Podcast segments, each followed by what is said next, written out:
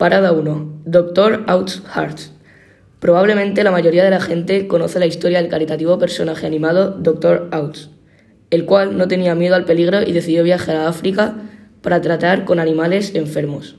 El Dr. Semak Sabad, que vivía en Vilnius, es el personaje prototípico de un cuento de hadas. Semak Sabad, 1864-1935, era un doctor judío y activista social y político. Desde 1919 hasta que el doctor falleció, fue miembro del Consejo de la ciudad de Vilnius y además participó en la organización de actividades judío-lituanas.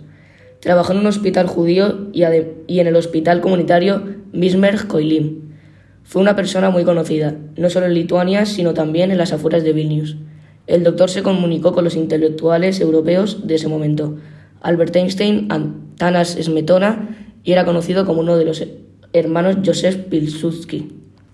Antes de que se cumplieran 11 años de su estancia, se había construido un monumento creado por Romualdas Kevintas.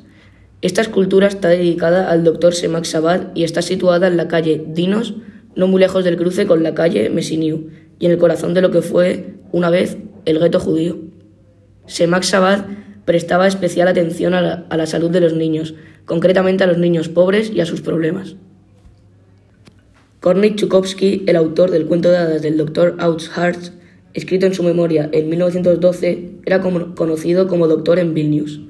Chukovsky dijo que Semak Sabad era una de las personas más agradables que había conocido. Semak Sabad ayudaba a los niños y a los pobres de forma altruista.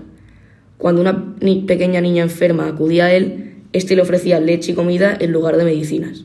Al día siguiente podías ver a la niña con su gato y unos pocos días más tarde una multitud de niños rodeaban su puerta.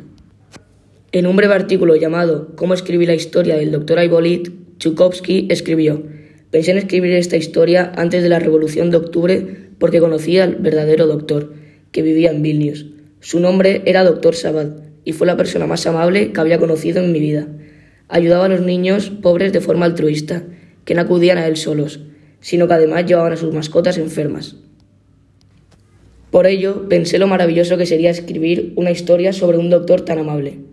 El monumento muestra el efecto de la vida callejera, siendo la primera escultura de estas características en Vilnius y también en toda Lituania.